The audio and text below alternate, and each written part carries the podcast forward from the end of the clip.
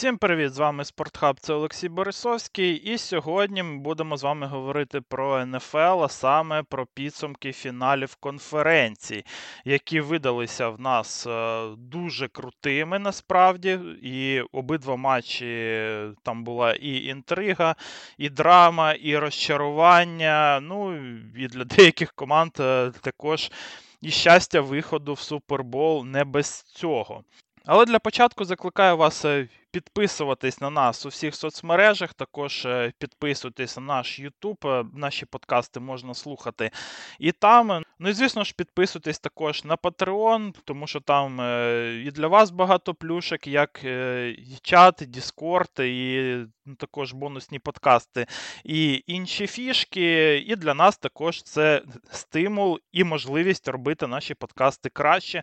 Ну і взагалі нашому проєкту існувати. Так що, якщо вам вам наші подкасти подобаються, то обов'язково підписуйтесь і на Patreon, ви точно не пожалкуєте. Ну, в сьогоднішньому подкасті ми дійсно будемо говорити про обидва фінали конференції. В мене пішло трошки більше часу на підготовку до цього подкасту, але думок е, на оці два матча в мене було в два рази більше, ніж е, на минулому тижні на чотири матчі. Так що це скоріше оця невеличка затримка в виході подкасту. Е, вона скоріше викликана ну, тим, що ну, реально роботи було ну, рази в два більше пророблено. Е, обидва матчі були прям ну, дуже цікавими і з точки зору роздумів, як так все сталося. І тому дійсно, я думаю, що багато цікавого буде для вас е, в цьому подкасті. Розпочнемо ми з е, першої зустрічі неділі, де. Канзас зумів е, втримати перемогу на виїзді над Балтімором з рахунком 17-10, і саме Канзас вийшов у Супербол. Від матчу очікували доволі багато, і початок тут е, ну, точно видався і цікавим, і якісним. Ну, Тому що були класні плеї від нападів, яким е, захисти все ще ну, давали ну, хоч трохи грати, але й не настільки, щоб їх можна було назвати прохідним двором. Е, і також були тут присутні і геніальні плеї від Магомса, Келсі, Ламара. І за підсумками першої половини перевага в Канзаса сягала 10 очок. Але сподівання на камбек Балтімора все ще були. Ну так як було прям дуже легко побачити, за рахунок чого вони можуть е, в другій половині додати як в нападі, так і в захисті. Але після перерви кардинально поліпшилася тільки гра Рейвенс в обороні, в той час як в нападі справи ніби йшли краще без точки зору набраних ярдів, але очок це не приносило. Кількість помилок ставала більшою, десь на фоні безпорадності збільшилася також е, кількість прапорців, що одночасно зробило ну, в цьому матчі роль суддів, е, напевно, що більшою, ніж е, ідеально. Напевно, треба відразу цю тему закрити, бо багато хто пише в інтернетах про те, що судді е, затащили Канзас. Я з цим не погоджуюся, бо більшість е, з пропорців е, вони були абсолютно по ділу. Якщо гравці в Балтімора не вміють тримати себе в руках, ну і просто реагують на провокації Келсі, то це їх проблема, а не неправильний прапорець від судді. Але відмічу, що і помилки все ж таки були. Ну Тому що ну, там і холдинг на лайклі ну, явно пропустили, також і пас інтерференція в ендзон на ньому, напевно, все ж таки була в моменті з перехопленням Ламара. Але одночасно з цим е, ну, також не свиснули, наприклад, і підніжку на Крісі Джонсі в ендзон, е, де він е, без неї міг би зробити сейфті на Ламарі, або ну, також відмінили тачдаун е, в Раші Райса Холдінгом, який був ну, прям дуже на тоненького.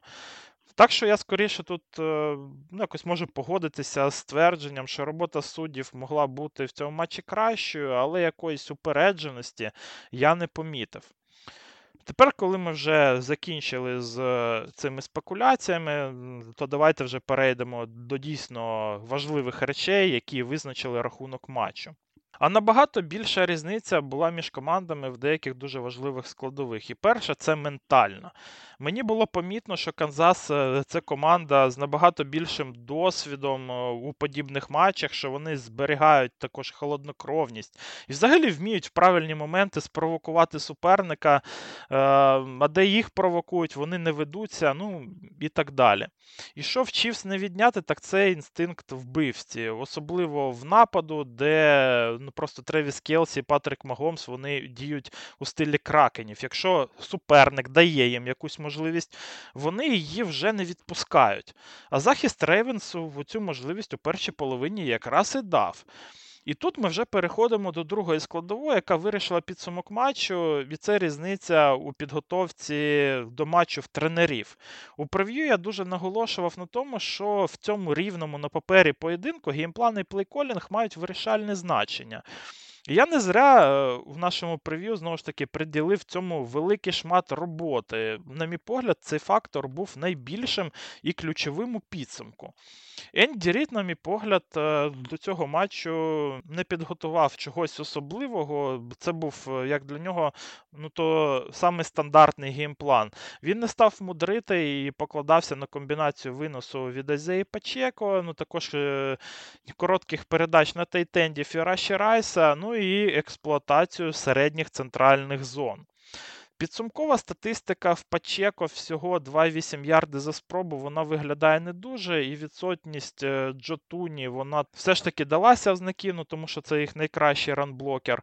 Але важливо, що якраз на початку матчу йому вдавалося успішно рашити, і основну статистику він набрав якраз е, в ті моменти, коли Канзас набирав очки. І саме його тачдаун став у підсумку переможним. Але все рівно, навіть у першій половині ранстоп е, в Балтімора все ж таки е, проявив себе краще, ніж я думав. І вони, хоча й давали Пачеко робити успішні рани, але не провалювалися, якщо вже там, ну, наприклад, ранблок Чівс і дозволяв Айзеї е, вже пройти лінію D-Line, то лейнбекери і сейфті вправно їх е, вже підчищали після цього.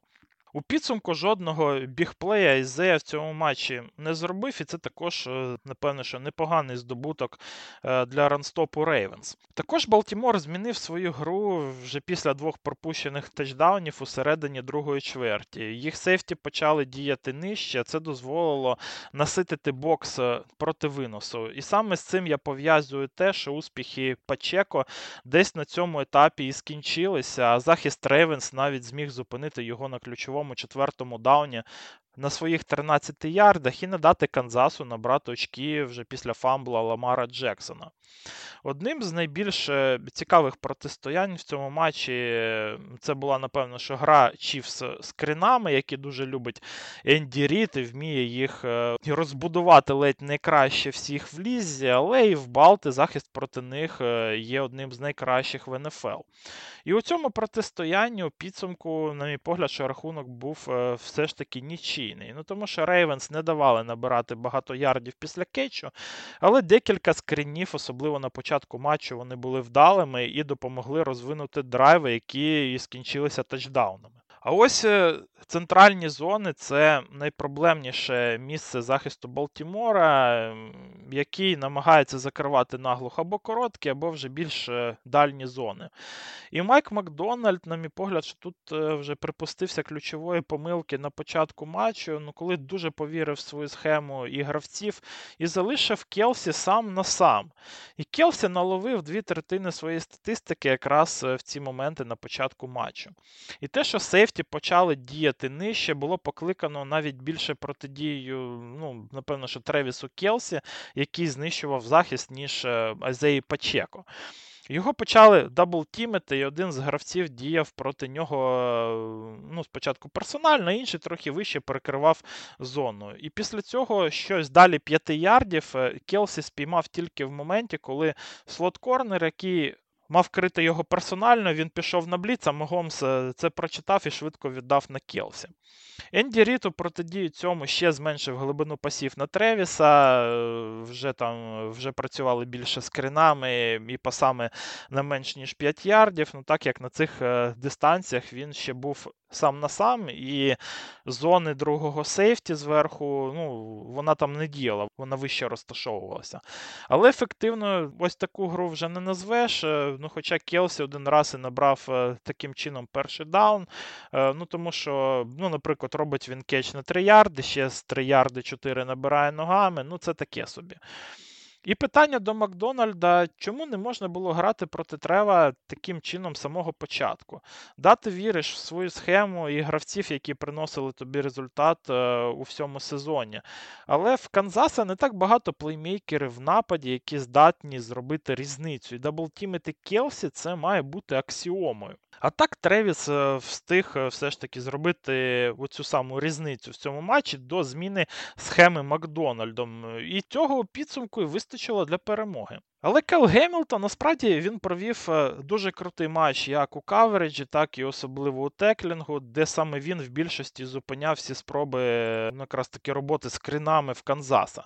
І навіть у тачдауні Келсі через нього, на мій погляд, що coverage був класним. Ну просто гра Келсі була на іншому рівні в тому моменті. А тачдаун, е, ну. Це тачдаун у підсумку. Як на мене, то в тому моменті він скоріше на Макдональді, який е, залишив свого сейфті один на один е, з одним з найкращих тайтендів е, в історії НФЛ у грі на прийомі, ніж на самому Гемілтоні, який зробив ну, буквально все, що він міг. Після зміни схеми ну, майже нічого в нападі не зробив не тільки Келсі, а й майже і кожен з гравців у Канзаса. І якщо в Енді Ріда насправді є мінус як у тренера, то це у гнучкості саме вже під час поєдинку. І якщо його геймплан не спрацював, то він ну, дуже рідко може його змінити кардинально, і ця проблема в нього є ще з часів е, Філадельфії. Ну, це коли я почав е, дивитися НФЛ. І Негі, ну, як його помічник, е, ви самі розумієте, що це не той рівень, який ну, дозволить якось е, змінювати схему вже по ходу матчу позитивно. Але іноді просто вирішує індивідуальний рівень в гравців і конкретно в Патрика Магомса, чия креативність, і прямо скажемо, ідеальна, безпомилкова гра здатна зробити різницю навіть без позитивного впливу з боку тренера.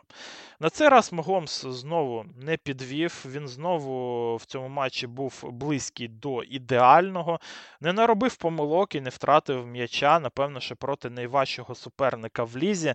І на початку матчу він просто просто використав все, що йому дав зробити захист Макдональда. Але оборона в Балтімора вона все ж настільки крута, що конкретно в цьому випадку рівень Магомса не приносив його вже команді набраних очок після того, як геймплан е, в Енді Ріда він просто перестав працювати. А після змін Макдональда Рід, е, ну він так і продовжив замовляти винос, але тепер вже Пачеко рашив не на 5-6 ярдів, а на 0-1. Скрини на Райса, на Келсі, на Пачеко чеку, або були в мінус, або приносили всього кілька ярдів. А компліти з центральні зони вони вже були епізодичними і не складалися в довгі драйви. І, чесно кажучи, в якийсь момент в мене було відчуття, що якщо на іншій стороні поля Рейвенс все ж таки перестануть валяти дурака, то Канзас у підсумку припливе. Так що оцей матч з боку нападу Чівс е, для мене був одночасною нагадуванням, що Магомс і Келсі все ще можуть використати навіть найменші помилки суперників е, і зарішати матч. Але одночасно з цим, е, ну коли суперник цих помилок вже робить менше або не робить взагалі, то цього нападу немає необхідної потужності, щоб просто переїхати, передавити чи перекидати такий захист. І в цьому його і є, напевно, що відмінність від минулих е, чемпіонських команд в Канзаса. І мені також е, здається, що якщо б е, Макдональд не помилився з геймпланом, то Канзас ну, так само мучився би весь матч, і набраних очок явно було б менше, ніж у підсумку. Але врятувати Балтімор все ще міг їх напад з MVP сезону. Але перестати валяти дурака для нападу Рейвенс в цьому матчі, напевно, що було просто непосильним завданням. Атакувальний координатор Рейвенс Тод Монкен це, напевно, людина, яка найбільше за всіх е, винувата у поразці Балтімора. Він мене відверто розчарував. Е, він е, в цьому матчі відійшов від майже всіх своїх принципів і канонів, які принесли йому успіх в цьому сезоні. І те, що лежить на поверхні, є його, напевно, що найбільшою помилкою, це повна відсутність виносу. І особливо на початку матчу, ну коли це можна і треба було ще робити, і в одному з найкращих для цього матчапів. Ну Тому що за весь матч вони зробили всього три виноса на ранніх даунах. Три! І це проти 28-го захисту проти виносу в НФЛ в дощових умовах. За цих три винуси вони заробили 17 ярдів. Ну, Тобто це майже по 6 ярдів за спробу. За весь матч також е, всі раннери Балти вони отримали всього 6 виносів. А Гас Едвардс, якому цей матчап, напевно, що е, він е, підходив найкраще за всіх, мав всього три виноси, але заробив за них аж 20 ярдів. І провина Монкіна була в цьому матчі, на мій погляд, що набагато більше, ніж Макдональда. Ну тому що захисний координатор він, хоча і помилився з геймпланом, але вже виправився ще в середині другої чверті. І далі його захист майже нічого не давав зробити Патрику Магомсу. І насправді зберіг Рейвенс на реальній відстані від камбеку. В Монкіна була купа можливостей згадати ідентичність е, своєї команди і збалансувати напад виносом. Ну, Тому що Гас Едвардс він е, ну, реально працював в ті рідкісні моменти, коли йому давали м'яча. Його ну, 100% треба було якби додавати в гру, щоб знизити навантаження на Ламара Джексона. І, чесно кажучи, я не можу ніякою логікою взагалі якби пояснити оцей е, Galaxy Brain Move Monkey грати в цьому матчі тільки пас проти команди з найкращим кавереджем в НФЛ прямо зараз. Він намагався замінити винос е, за допомогою, звісно ж, коротких передач, скринів і ендераундів також від Флауерса. Але це не працювало, бо Канзас не тільки круто криє і дальні передачі, а вони ще й четверта команда ліги за лімітацією ярдів після кетчу. Ну, можливо, таким чином він е, ну, якось е, захотів здивувати Спаньоло, але, ну, походу, здивував ну, тільки власних і гравців і вболівальників. Ну, Тому що захист в Канзаса, як завжди, був е, повністю готовим до гри в прикритті, і це те, що вони вміють робити найкраще. І багато критики вилилося, звісно ж, вже після матчу на адресу Ламара Джексона, знову обминувачення в чокерстві і так далі. Але подумайте самі, в яких умовах був оцей квотербек в цьому матчі. Його ресівери поступаються в якості і чисельності гравцям в кавереджі і рідко виграють свої матчапи. Захист Чівса ну також е, весь матч бліцує його конверт зі всіх сторін.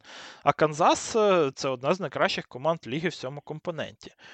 І твій тренер ну, також колить винос 6 разів за матч. Ну, Тобто захист на якомусь етапі вже здогадався, що ну, вже кожен снеп буде пасовим. А якщо це можна передбачити, це вже запорука успіху в НФЛ. І кидати нікуди на тебе зі всіх сторін е, біжать атлетичні афроамериканці, тренер упоровся. Ну не дивно, що людина в такій ситуації вже просто відвічаю, напевно, що почала давати паси самому собі. Звісно ж, в Ламара ну, також були в цьому матчі помилки. Він кинув е, ну, дуже погане перехоплення в triple coverage, де він просто не мав права вірити Айзеї Лайклі, ну, коли той показав рукою, що він нібито вільний. І це, до речі, теж був дуже смішний момент. Чудака вдвох просто криють, і третій ще патрулює знизу, а він рукою маше, що він типа відкритий, взагалі клоун якийсь. Але Ламар не той квотербек, щоб дивитися, куди він кидає. Він мав кинути ще одне перехоплення. Він е, в одному моменті ще ну, також не помітив Ніка Болтона в прикритті, але там його вже пробачив лайнбекер. І і оце, напевно, були дві найбільш е, ну, такі великі його помилки в цьому матчі. Так само не кожен раз всі ресівери були закритими, і були моменти, коли він не бачив також вільних е, цілей. Але з цього моменту, напевно, вже починаються трохи і дойобки до Джексона, адже ну прям всіх вільних ресіверів на всіх комбінаціях не бачить ніхто в НФЛ. А таких ситуацій в цьому матчі все ж було не настільки багато, щоб казати, що ресівери відкривалися, а Ламар їх не бачив. Ну і найменше з усіх е, це те, що Ламар е, все ж таки перетримував м'яча. На мій погляд, що ці затримки з прийняттям рішень вони якраз і траплялися з-за того, що його цілі не відкривалися. І захист е, Спаньола він зробив з ним те саме, що і з Джошем Алленом на минулому тижні. А саме те, що ресіверів немає відкритих, і Джексону вже доводилося спочатку доволі довго чекати, чи хтось не відкриється, а потім, ну коли вже і pass rush починав до нього наближатися, він вже починав скремблити. Тобто він перетримував м'яча не тому, що довго думав і не був рішучим при кидках, а тому, що кидати ну, було некуди. Одним з наслідків цього став також е, strip-sack і fumble на Ламарі у першій половині. Відмінності від матчу з Баффало в кавереджі в Chiefs вони тут були все ж таки також. Ну Тому що тут захист в Канзаса ну, якби пару разів він все ж помилився і дав йому ну, дальні паси на Агалора на 39 ярдів реалізувати і на Зея Флауерса на 54. У Джоша Аллена не було навіть е, і таких можливостей. Ну і також е, онлайн в Ламара Джексона непогано справлялася з бліцами, хоча й не кожен раз. Е, ну тому часу накидок в нього і ресіверів був. Але останні цим все ж таки користувалися дуже рідко. Бліц від е, Спаньола це взагалі окрема тема, і мені тут хочеться розповісти, чому це так важливо проти мобільних квотербеків і особливо типажу Ламара. Тому що Бліц проти саме мобільних квотербеків має значення не тільки для створення тиску і прискорення е, вже гри і кітка. Його ідея вона також полягає в тому, щоб оточити квотербека з усіх е, боків і не дати йому вийти з конверту і продовжити плей вже ногами. І при правильній грі на квотербека давлять спереду і з обох боків, і якщо всі цілі закриті, то все, що йому залишається, це або викидати м'яча за бокову, або відступати назад і ще більше відкривати себе е, для рашу за джіф, або плюнути на все і намагатися прорватися вперед і набрати ну, хоч щось ногами. А там його вже, наприклад, в матчі з Чівс очікував лайнбекер, е, так званий шпигун, який одночасно і перекриває центральну зону ще й від е, чекдаунів. І такого в цьому матчі ви могли дуже багато побачити. Йому просто не було куди кидати. Бліц, е, ну, по факту, е, сформував навколо Ламара котел, і все, що йому залишалося, це у частині комбінації, або е, ну, ще відходити назад на ярдів 10, вигравати трохи часу і вертатися там від еджів, що він і робив, в принципі, непогано, або бігти вперед. І таким чином він все ж таки набрав 54 ярди за 8 виносів. Е, це 6,8 ярдів за спробу, нібито непогано.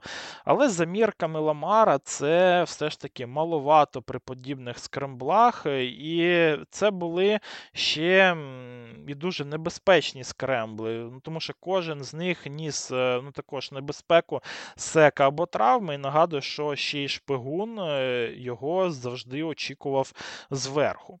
Це не дизайн рани, ну, наприклад, які дають можливість набирати як більше ярдів, так і краще уходити від контакту вже біля бокової. І 4 секи також зробили на Ламарі, це доволі багато за його мірками, але з менш, напевно, що талановитим скремблером і гіршою грою онлайн їх могло би бути набагато більше, тому що Бліц працював прям дуже круто. Онлайн дійсно стримувала більшість бліців і давала Ламару ну, хоча б час на подумати, що йому робити. Тому за їх е, дій частина можливих секів е, вона замінилася на викиди м'яча ламаром або ну, також на збиті передачі лайнменами. І цього, напевно, що не зустрінеш у стандартному бокскорі, але це також е, вплив е, бліців і пасрашу на матч, і оцей вплив був дійсно величезним. Він просто знищував оцей весь е, суперкрутий геймплан в Тода Монкіна з просто безкінечним пасом. Ну, знову ж таки, коли ти граєш тільки пас проти команди, яка все, що робить найкраще в захисті, це грає в кавереджі і давить на квотербека і бліцує, то я ж кажу, що це був просто Galaxy Brain move від Монкіна. Ну і, наприклад, єдині набрані вже Ravens очки за три чверті. Єдиний е, тачдаун в матчі загалом він був набраний взагалі не за рахунок якогось плей-колу гарного чи роботи тренера.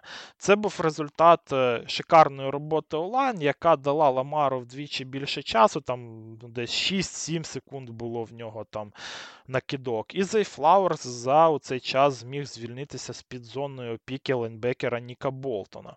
І причому це не провина Болтона, який насправді ідеально свою роботу виконав. Він свою зону прикривав у перші 4 секунди комбінації. Це навіть більше, ніж, е, напевно, що від нього вимагається. Але не можна розраховувати, що він е, ще і без підстраховки зверху зможе закривати вдвічі швидшого Флауерса на довший період часу.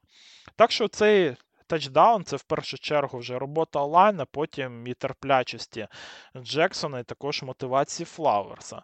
Ну, Хоча те, щоб е, знайти ну, хоч одного відкритого ресівера Ламару, знадобилося як мінімум 5 секунд. Е, ну, Це дуже так е, симптоматійно для цього матчу. Якщо онлайн я ставлю однозначний плюс Ламару Джексона як мінімум не мінус, то Зей Флауерс це, напевно, що найбільша загадка цього матчу. Як можна бути одночасно таким і крутим, і тупим? Тому що Флауерс був єдиним ресівером, який міг е, відкритися в цьому матчі. Він намагався набирати ярди після скринів і ендераундів, ну хоча й не вдало. І прогнозовано не дуже в нього йшли справи проти персональної опіки, про що я вам розповідав у прев'ю. Але два рази він все ж таки зробив е, бігплеї проти зонного кавереджу. Один раз е, це був оцей самий тачдаун у кавереджі Болтона, інший раз він скористався вже помилкою помилкою сейфті Канзаса, коли той е, вже побіг в центральну зону, а Зі Флауерс був на бровці і набрав там 54 ярди. І оцей catch він насправді зробив дуже реальним камбек е, Балтімора, тому що заносиш ти тачдаун і заходиш у четверту чверть з різницею всього 3 очки, що було би просто фантастикою при повному провалі з підготовкою до матчу, яку в нападі навіть е, не намагалися виправити по його ходу.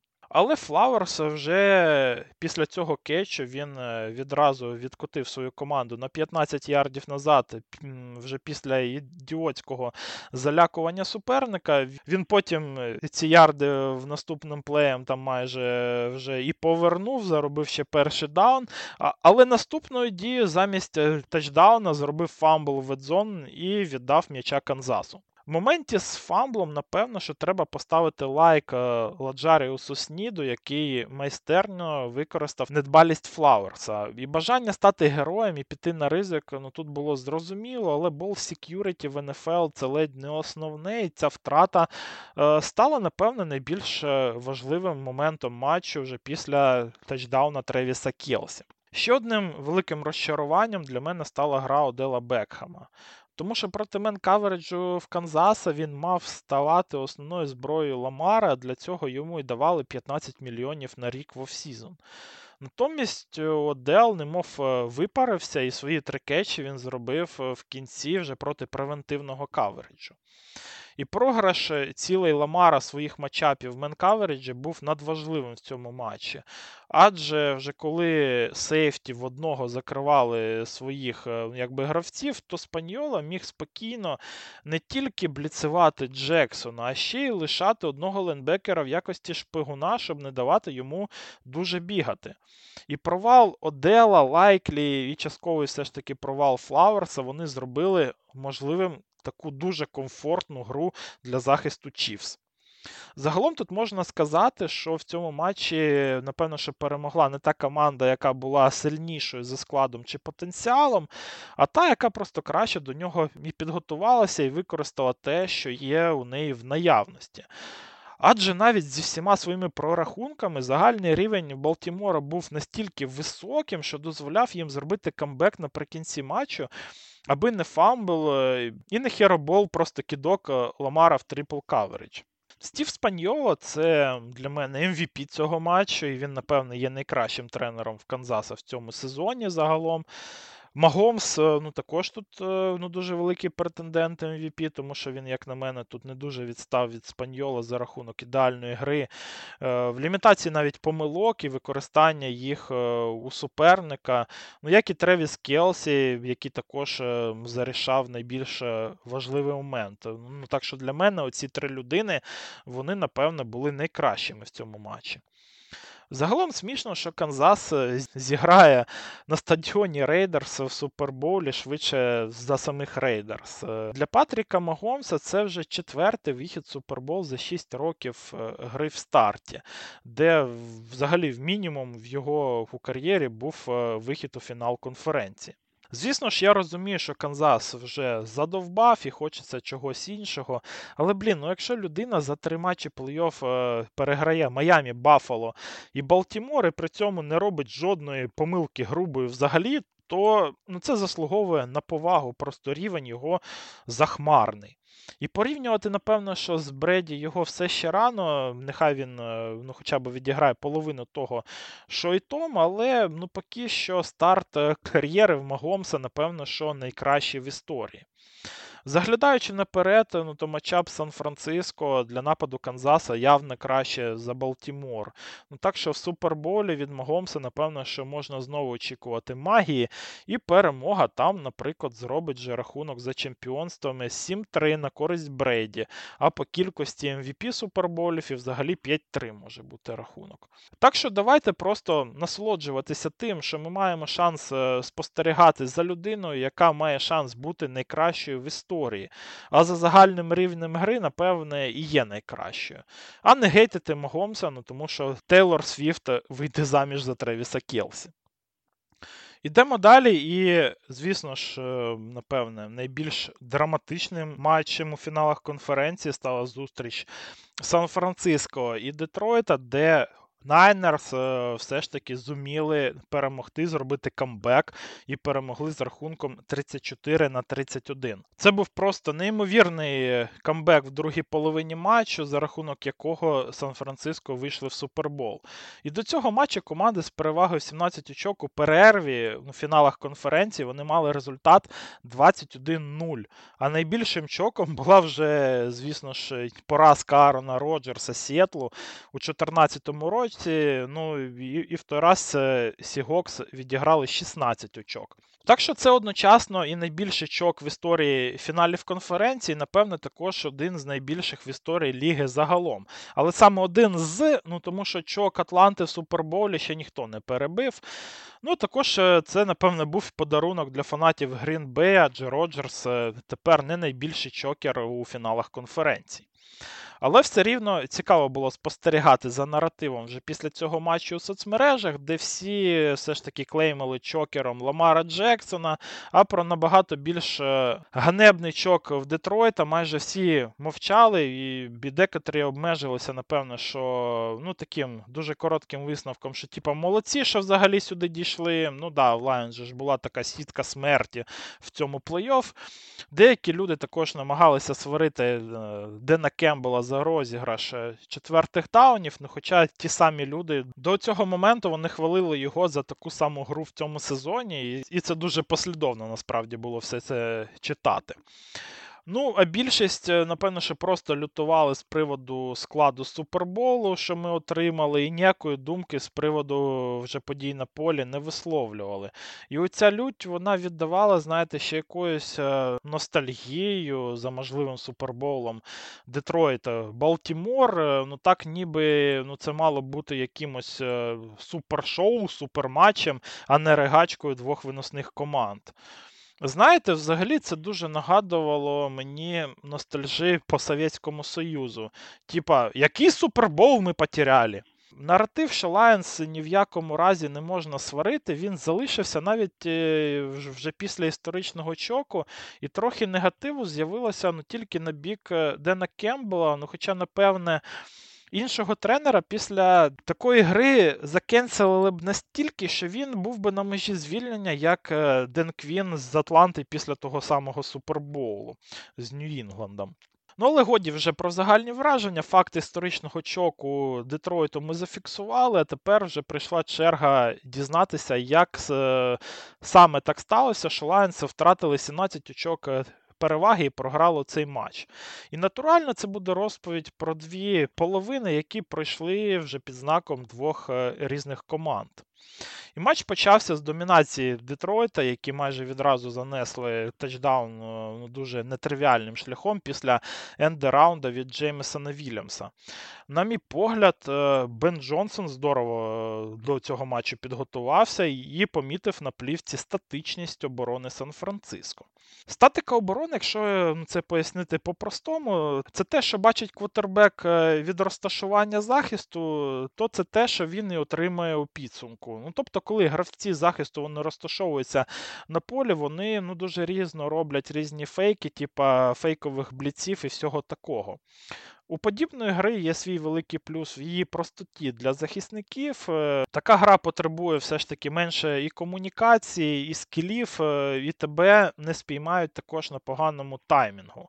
І простота є простота, і менше необов'язкових е, помилок це завжди плюс.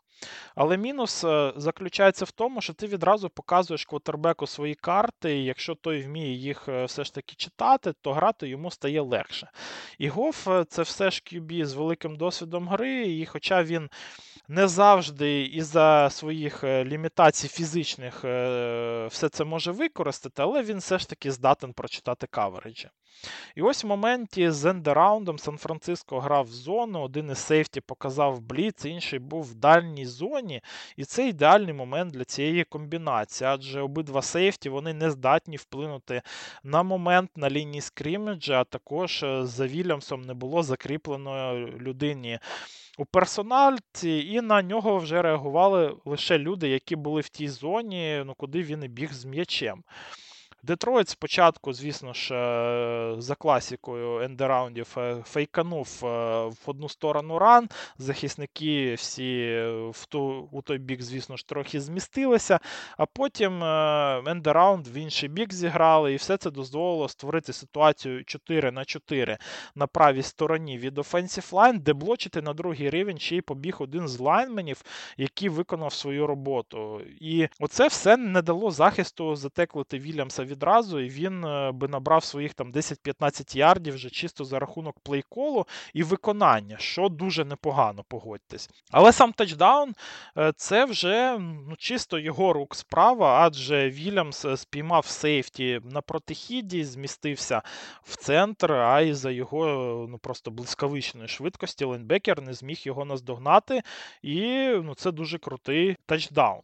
У відповідь Сан-Франциско також провели ну, дуже гарний драйв, де відразу ну, вони показали саме бажання грати в пас в цьому матчі.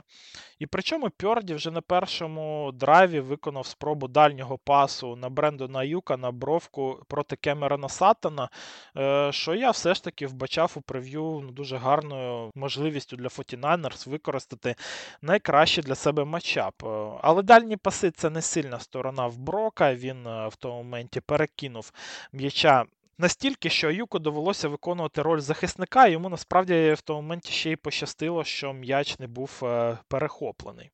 Але окрім цього, драйв був е, дійсно гарний, міг, напевно, що е, закінчуватися також набраними очками, але кікер Джейк Муді змазав з 48 ярдів. І у цей момент мені здався дуже цікавим, е, і наскільки він е, вже потім вплинув на рішення Дена Кембела не давати своєму кікеру бити е, з такої самої дистанції, адже було прям дуже помітно, як вітер зніс м'яча вправо.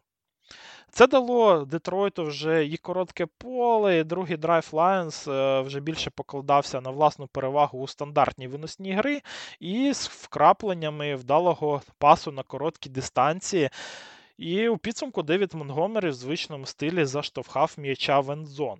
І перевага в два тачдауна ще в кінці першої чверті була просто ідеальним сценарієм для Детройту, ну, так як Сан-Фран це нібито не та команда, яка вміє відігрувати великі відставання, а самі Lions ну, також дуже гарно пристосовані до гри на утримання рахунку. Адже в них є просто класний винос, і вони вміють також проводити довгі драйви і вбивати час. Взагалі, Сан-Фран очікувано не зміг зупинити винос Lions в першій половині, ну хоча навіть я не очікував е, саме такого масштабу провалу, тому що Lions набрали 148 ярдів виносом, з яких 102 було на рахунку саме раннерів, і три різних також е, гравця в Детройта занесли е, вже тачдауни саме по землі. І взагалі оця штука, ну, ще також із е, вкрапленням вдалого пасу, це, напевно, було б дуже просто ось так мені сказати, що це просто вкраплення е, і все, і, набирали ярди. Насправді, оці паси вони дуже часто рятували драйви Lions і використовувалися для конвертації довгих третіх даунів. І це було прям е, ну, просто мега важливо. Причому майже всі ці конвертації вони якось відбувалося ну, тупо по одному і, і тому ж сценарію. Швидкий пас від Гофа на Сент-Брауна або Лапорту на 4-5 ярдів, а ті ногами набирали ще так само ярдів і заробляли вже перші дауни. І мені було дивно, чому Стів Вілкс е, відправляв своїх сейфті так високо проти квотербека, який не кидає дальні передачі. І зате лишав настільки вільними у ці центральні зони, які для Гофа і для його плеймейкерів є робочими. У першій половині Детройт реалізував 5 з 7 третіх даунів е, у більшості якраз таки завдяки оцьому. І це те, про що я вам розповідав також у прев'ю, що Cover 4 Вілкса ну, просто не пристосоване для захисту проти нападу Lions, і йому треба було змінюватися, щоб е, якось їх е, зупиняти. Знову ж таки, Cover 4 або Quarters Defense в основному воно використовується для захисту проти ресіверів на обровках, де там е, ну, вони даблтімяться, дивлячись, як само грається оця схема прикриття, а центральні зони залишаються все ж більш вразливими важливими. В Детройта нема кого крити на бровках, просто нема. Всі їх найкращі плеймейкери вони працюють в центрі поля. І Вілкс, він, е, ну знову ж таки, я це все вам розповідав у прев'ю, але він е, ну так і зробив, як я вам розповідав. Він ніяк не змінив свою схему. Він тупо грав те, що він грав е, увесь е, сезон. Ще одним великим чинником успіху в Детройта в першій половині, напевно, що була гра їх Defensive Line і робота бліців, тому що Пьорді грав під тиском, і один з них спричинив перехоплення його пасу. І конверт навколо Брока схлопувався в той момент, і той наважився на кидок Е, у центр поля, але м'яч е, все ж таки полетів слабко і по навісній траєкторії, і був легко перехоплений лендбекером. Це було прям дуже погане рішення від Пьорді, адже оцей кидок був і в потрійне прикриття, і без шансів на успіх. Ще і Дітекл також там і підставив руку, і QB Санфрана не зміг зробити follow-through, е, що вплинуло на траєкторію і силу кітка. І ця втрата знову вона дала вже оце саме коротке поле для Детройта світу, яке вони пройшли в такому самому стилі, як і в минулий раз. Також Front 7 зуміла лімітувати імпакт в Крістіана Макефрі по землі до всього 29 ярдів за 10 спроб. Так що, по факту, можна констатувати, що Детройт е, у першій половині грав свій е, футбол, який дуже підходив за стилем для гри проти стандартних 49ers. І завдяки ньому він е, ну, також і повністю досяг своїх цілей.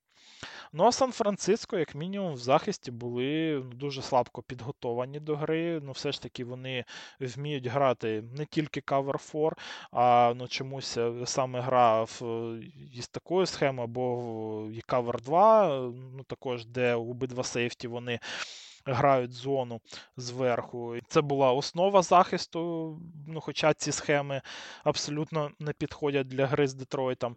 Ще й завдяки невдалим діям спецкоманди нападу, Детройт також е, вже розпочинав свої драйви на короткому полі, і це також заважало захисту. Але навіть це не може бути відмазкою для того, що вони пропустили 24 очки за половину, а просто Стів Вілкс е, занадто в свою схему повірив і не зробив свою роботу, на мій погляд. Але й Кала Шенехана, напевно, що можна ну, також в першій половині пожурити за те, що він недостатньо е, все ж таки використовував матчапи проти Кемерона Сеттона і Кіндла Вілдера.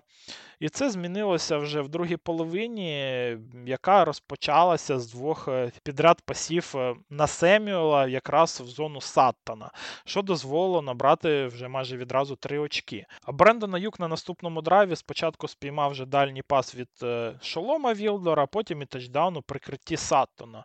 Але початок матчу навіть для нападу був е, ну, не зовсім таким, напевно, як треба було з точки зору якби, підготовки. Але добре, що Шенахан змінився у перерві. І мені здається, що цей матч він би завершився також е, комфортною перемогою Детройта, аби не ціла серія фрікових е, подій в третій чверті. Ну, Тому що перший драйв Лайнс е, завершився розіграшем четвертого дауну і двох ярдів, на якому Джош Рейнолдс дропнув м'яча. Насправді це дуже складна ситуація для оцінки, ну, тому що, за моїм суб'єктивним е, відчуттям при перегляду матчі, агресія на цьому моменті була зовсім не потрібна, і динаміка грі вона все ж таки потребувала скоріше не дати надію Санфрану на камбек, ніж е, ну, якось ще форсувати більше власних набраних очок. І якби оцей перший драйв у 49ers у другій половині він е, закінчився саме тачдауном, то напевне ситуація вона більше би і потребувала йти на розіграш. А із філдголом е, е, у Сан-Франциско власний філдгол у відповідь виглядав як натяк Сан-Франу, що ми будемо відповідати своїми очками на ваші, ну так що особливо не сподівайтеся на камбек. Але з іншого боку, тачдаун, напевно, би взагалі остаточно вже й погасив у цей вогник надії команди Шенахана. Як показала практика, ну то сам плейкол в Бена Джонсона був вірним і мав е, він закінчуватися успішною реалізацією, але підвів все ж таки ресівер, який не виконав плей. Ще одна сторона питання це математика, адже ні філдгол, ні реалізація, ні як ми ну, навіть побачили правильний плейкол і кидок на відкритого ресівера, не означають 100% шансу на успіх. Lions е, це команда, напевне, з найбільшим досвідом ну, саме розіграшу четвертих даунів е, в цьому сезоні. І у них було 15 з 20 вдалих реалізацій у ситуаціях четвертий і 3 або менше. Ну, Тобто це 75%. Майкл Беджлі, їх кікер, е, він реалізував всього 9 з 20 ударів з відстані у більш ніж 48 ярдів. У кар'єрі це найменший показник в історії НФЛ для кікерів з такою також ще кількістю ударів. Отут удар був е, десь е, з 46 ярдів, і відсоток мав би бути, напевно, що трохи вищим, але я сумніваюся, що 2 ярди різниці там якось дуже набагато більше був е, цей відсоток у Беджлі на реалізацію. І також, знову ж таки, згадуємо вже промах Муді і вплив вітру на той його удар. І це, напевно, що може і пояснити, чому Кембл не довірив е, своєму кікеру бити з достатньо дальньої, як для нього, ну, якби дистанції. І тим паче, що це один з найгірших також кікерів в НФЛ. Ну, тобто математично і практично це був, на мій погляд, що правильний плейкол, е, який ну, просто запоров ну, якби гравець сам Рейнольдс своїм дропом. І проти рішення Кембла в моїй оцій вправі аналітичній, напевно, що грає ну, тільки моя суб'єктивна оцінка у ході у цього конкретного матча. Так що, загалом, напевне, це рішення було вірним, але воно просто не спрацювало. Ну, уявіть собі просто ще таку ситуацію, якщо би Кембл е, відмовився від свого стилю, замовив би філдгол, а Беджлі його промазав на що був шанс навіть більше, ніж е, його забити. Я думаю, що критики на його адресу було б або так само, або навіть більше. Але у підсумку факт є фактом. Е, оця втрата на четвертому дауні, вона, на мій погляд, стала взагалі е, ключовою подією з цього матчу і точкою відліку для камбека Сан-Франциско, який після цього буквально за декілька хвилин не просто повірив у можливість камбеку, а і реалізував його. І тут ми вже знову повертаємося до серії фрікових подій, тому що втрата, вона якраз таки розпочала оцей ланцюжок. Після цієї втрати на четвертому дауні першим плеєм був кетч е, Дібо Семіола на 17 ярдів. Ламається в цьому моменті також і Кірбі Джозеф, який і в цьому матчі, до речі, намагався зламати декількох е, ну, також гравців Сан-Франциско. І я вважаю цю подію і навіть її момент е, символічним. Ну, Тому що карма вона настигла як самого Джозефа, так і Детройт за все везіння в цьому сезоні. І ще наступний плей, нібито неточний дальній кидок від Пьорді на Аюка, який міг би, напевно, що закінчуватися і перехопленням, але м'яч якимось чином відскакує від е, шолома Вілдора ну, прямо в руки ресіверу Санфрана. Інакше як чудом я цей плей не можу назвати, адже сам пас був не дуже. Ну, Хоча, напевно, не таким неточним, як це здавалося, адже Вілдер ініціював насправді контакт з Аюком і заважав йому ловити м'яча. Напевно, це була інтерференція пасу. Але ще через два плея Аюк спіймав е, тачдаун, звісно, що у персональному перекритті від Кемерона Саттона. Наступний драйв в Детройта і перший же снеп, і Джаред Гов забувся, як робити вкладку раннеру, і це фамбл на своїх 24 ярдах. І це помилка, взагалі, напевне, найгрубша в цьому матчі, тому що це помилка рівня ну, десь е, середньої школи для такого досвідченого квотербека. Напевне, що я ну, також нічим іншим, окрім як чудом, ну, це не можу пояснити, що це сталося. На цей момент ініціатива вже повністю перейшла до Сан-Франциско, і по класиці стадіон забурлив емоціями, якими заряджалася і вся команда. І тому те, що Брок Пьорді на якомусь етапі на цьому він просто перетворився на ядрену суміш Джоша Аліна і Патріка Махомса, я теж не можу пояснити якимось е, тренерськими змінами і плейколами, тому що це вже була чиста психологія. І без цього запалу, я впевнений, він би не наважився на скрембл на 21 ярд, який також і передавав тачдауну Маккефри, який, в свою чергу, і зрівняв рахунок. Оцей забіг став для Пьорді найдовшим в кар'єрі, і загалом його 48 ярдів на виносі за половину. Це чверть його всіх виносних ярдів за 25 матчів регулярки. І на цьому виносі на 21 ярд Брок Пьорді був схожим більше на клона Джоша Аллена, а не на самого себе. Наступний драйв Лайонс і дропи Лапорти і Рейнолдса підряд. Е, ну також е, кожен з них е, завадив набрати перший даун. Ідеальний пант на один ярд запоров Ганнер, який заступив в ендзон, і тачбек для Сан-Франциско замість м'яча майже у власній ендзон. Ну а далі вже від Брока Пьорді е, вже розпочалася Магомсовщина. Уходи від секів і продовження комбінацій, ідеальні китки, що з конверту, що в руці. Перформанс Пьорді в другій половині реально не дуже відрізнявся за якістю гри від Патрика у цьому плей-офф. Справи для Детройта могли стати ще більш кепськими, якщо б Джеймісон Вільямс дропнув е, точний пас Гофа в руки Корнеру Сан-Франциско, що він е, спочатку і намагався зробити. Але Фортуна, напевно, що вирішила ще трошки погратися з Лайонс, е, і Вільямс у цей кетч зробив, але вже через декілька плеїв не спіймав тачдаун від Гофа. Ну, закінчився оцей драйв е, із-за цього, е, із-за цього, ну я не можу сказати дроп, але просто неспійманого Вільямсом тачдауна, знову розіграшем четвертого і три від Дена Кембела. І рішення воно насправді було схоже на минуле майже як е, калька, тільки на цей раз забитий філдгол зрівнював би рахунок. І окрім рахунку, ситуація на цей момент була така, що у Детройта із середини третьої чверті абсолютно все йшло за найгіршим сценарієм. Ультимативний чок за чоком ну просто відбувався без перестанку. Я не зря вам саме розповідав е, перебіг матчу, щоб е, хто забув, е, хто не дивився матч, ви зрозуміли, як це все взагалі відбувалося. Що просто один невдалий плей, одна катастрофа за іншою, одна катастрофа за іншою.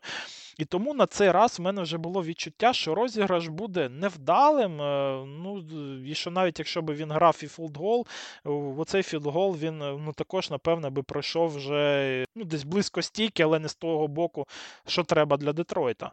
Ну, Тому що проти карми не попреш. Ну, Хоча Ден Кембл і намагався. На цьому розіграші не було на 100% е, відкритих цілей, і можна, напевно, було би тут е, ну, ну, також пасувати на Вільямса на коротку дистанцію, який був е, відносно відкритим. Але Гоф втратив ідеальний момент для цього, при ролаутах з конверту він все ж таки кидає поганенько, що й далося в знаки. Так що, на відміну від е, першого розіграша, плейкол був невдалим, рішення абсолютно катастрофічним з урахуванням того, що у відповідь е, Детройт отримав ще один тачдаун. Алайенс ну, це також не та команда, яка побудована для вибухових плеїв і швидких драйвів, е, щоб якраз такі камбеки робити. І основні висновки вже по другій половині в мене такі. Шенахан реально змінив гру в другій половині матчу. Він нарешті акцентував увагу на двох проблемних гравцях в кавереджі Детройта і Семюел за юком вони просто роздягали Вілдора і Сатана. І питання, чому цього не було зроблено з самого початку матчу, воно відкрито, але мені хоча б було приємно дізнатись, що в Шенахана є ну, хоч якась гнучкість, е, а по цьому також були питання насправді. На відміну від Стіва Вілкса. В захисті в другій половині він продовжив грати таку саму херню, що і в першій. І змінилося для 49ers тут лише те, що Детройт втрачав м'яча, а їх ресівери дропали м'ячі. А якщо б гравці Лайнс вони би показали ну, хоч трохи більше виконання, то підсумок матчу був би іншим, і цей захист він би хапнув набагато більше, ніж 31 очко. І для мене це дуже ну, такий поганий дзвіночок перед Суперболом, адже Канзас грає хоч і не в ідентичній, але все ж таки схожий футбол з Детройтом в нападі. Вони грають е, через е, ті самі зони, і схожий також типаж плеймейкерів в них є. Але там до цього всього є ще й Патрік Магомс, який може і кинути м'яча на будь-яку відстань, і в будь-яку зону, він може набирати ярди ногами.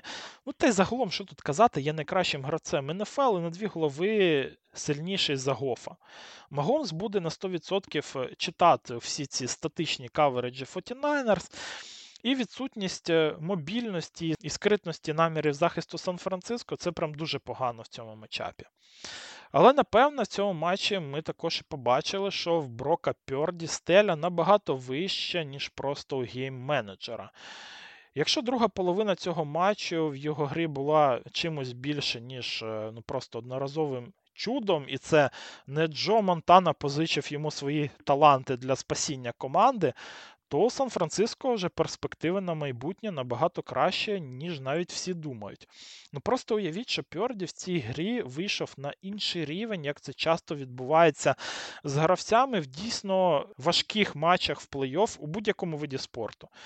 Він перший гравець за 30 років, який би мав за половину матчу більше 150 ярдів пасом, 45 ярдів ногами, 80% е, точних передач, більше 10 ярдів за винос, і все це без втрат.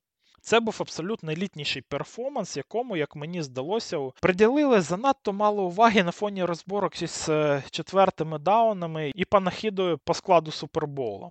Звісно ж, є гарний шанс, що все це також був флюк, е, везіння і Божа поміч, але приємно знати, що десь глибоко в тілі Брока Пьорді живуть вайби Магомса і Аліна. Ну і по Детройту, це, напевне, те, що Бен Джонсон абсолютно не винен в цьому колапсі. Його плейколи, схема вони працювали стабільно весь матч. І не думаю, що на тренера нападу треба вішати дропи гравців або те, що Гоф забув, як давати вкладку раннеру. По Дену Кембелу, звісно ж, набагато більше питань з його четвертими даунами, але якщо вам е, подобалося, як грає Детройт весь рік, то якого хера ви ото зараз і повилазили з розумними обличчями і розповідаєте, що він мав бити філдголи? Мужик жив за рахунок оцих четвертих даунів і перекладав е, відповідальність за їх реалізацію на плечі геніального Бена Джонсона. Так само зробив і вирішальні моменти сезону. І це хоча б послідовно. І ці рішення навіть можна виправдати цією аналітикою, крім аналітики постфактум. Хоча це найкращий вид аналітики, звісно ж. Ну, Хоча, звісно ж, також можна сказати, що і Кембл про цю аналітику і знати не знає. Він про це казав вже на присусі після матчу. Як ви знаєте, особисто мені увесь е, сезон його агресія не подобалася. Вона як рятувала команду в деякі моменти, так в інші і вбивала. І декілька разів йому ну реально просто пощастило про подібних розіграшах, про що ви чули в наших подкастах. І в матчі з Сан-Франом оця удача вона просто прийняла положення еквілібріума. Я це так десь е, сприймаю. І мені за своєю манерою коучинга Ден Кембл дуже нагадує покращену версію Брендона Стейлі, ну тільки Кемблу вистачило розума не лізти в плейколінг, а просто кричати come on, play на бровці. На його щастя, Бен Джонсон залишається в команді ще як мінімум на сезон, щоб знову рятувати жопку свого головного тренера. Це взагалі окрема тема, але команди, типу Вашингтона, на мій погляд, просто провтикали свій шанс взяти класного атакувального тренера. А Кембл ще рік буде робити вигляд, що він класний тренер. Я був вже готовий списувати Детройт на майбутнє, так як був упевнений, що Джонсон піде з команди, бо другий рік підряд від роботи головним не відмовляються. Але тут вже пішли якісь е, вайби Джоша Макденіалса від нього, і щось не так в нього йде на всіх цих е, співбесідах. І він так може насправді догратися, що справи з ним мати не захочуть у майбутньому. Тим не менш, склад у Lions залишається нібито на місцях на основному основних е, позиціях, і гроші є не тільки на екстеншн гофу, а ще й на підсилення захисту, і піки на місцях. Ну Так що за напад вже можна не переживати на майбутній сезон. Джонсон залишився. І посилити б там ще позицію, напевно, що ресівера на бровці, як показав цей матч, е, все ж таки. Бажано мати такого гравця, який не буде дропати по кілька разів попідряд. А основні ресурси треба вкачувати все ж в захист. Е, і там треба і пасрашери, і ленбекери, і корнери, і, можливо, ще також і сейфті один. І хоч Кембл і Ниф у роздягальні, що скоріше за все вони вже на цю стадію не повернуться. І, напевно, математика знову скаже, що він правий, тому що, в принципі, більшість команд вони і не повертаються. Але на папері в них є все, щоб нарешті стати командою фіналу конференції. Не тільки за результатом, а ще й за загальним рівнем гри. І тоді це буде вже справжній контендер, а не паперовий, як у цього сезону. Ну, Сан-Франциско в нас е, знову отримує шанс е, вже позмагатися за титул чемпіона в Суперболі. Так що подивимось, як там себе проявлять е, і Брок Пьорді, і Кайл Шенахан, і, звісно ж, Стів Вілкс. І я особливо буду у Суперболі звертати увагу саме на захист 49ers, як він зможе адаптуватися, чи ну так само Вілкси продовжить грати в свій футбол, який він грав е, в цьому сезоні. І насправді я думаю, що Сан-Франциско, якщо все ж таки програють у цей супербол з Канзасом, я думаю, що Кайл Шенахан не дуже ну, буде задоволений перформансом Вілкса в цьому сезоні. Я я щось такі вайби відчував ще по ходу регулярки що він е, не дуже би, задоволений своїм е, вибором в офсізон, і що все ж таки є контраст в грі захисту Сан-Франциско порівняно із Демеко Райансом, з його минулим. Так що насправді в Суперболі, на мій погляд, Стів Вілкс е, ну, ще буде коучити і за свою роботу. Але подивимось, як все це буде відбуватися в Супербол. І напевно, що наступний наш подкаст е, це буде саме прев'ю Суперболу, десь е, на початку або всередині наступного тижня він вийде. Так що вже там будемо детально говорити про тренерів, про окремі матчапи в цьому суперболі, але я думаю, що ми все ж таки отримаємо більше цікавий супербол, ніж ми могли би отримати, ну, якщо б в фіналі зустрілися, наприклад, е, Детройт з Балтімором. Бо там, я думаю, що особливо не було б якихось е, вибухових плеїв е, цікавих, і, і можливо, і боротьби би не було.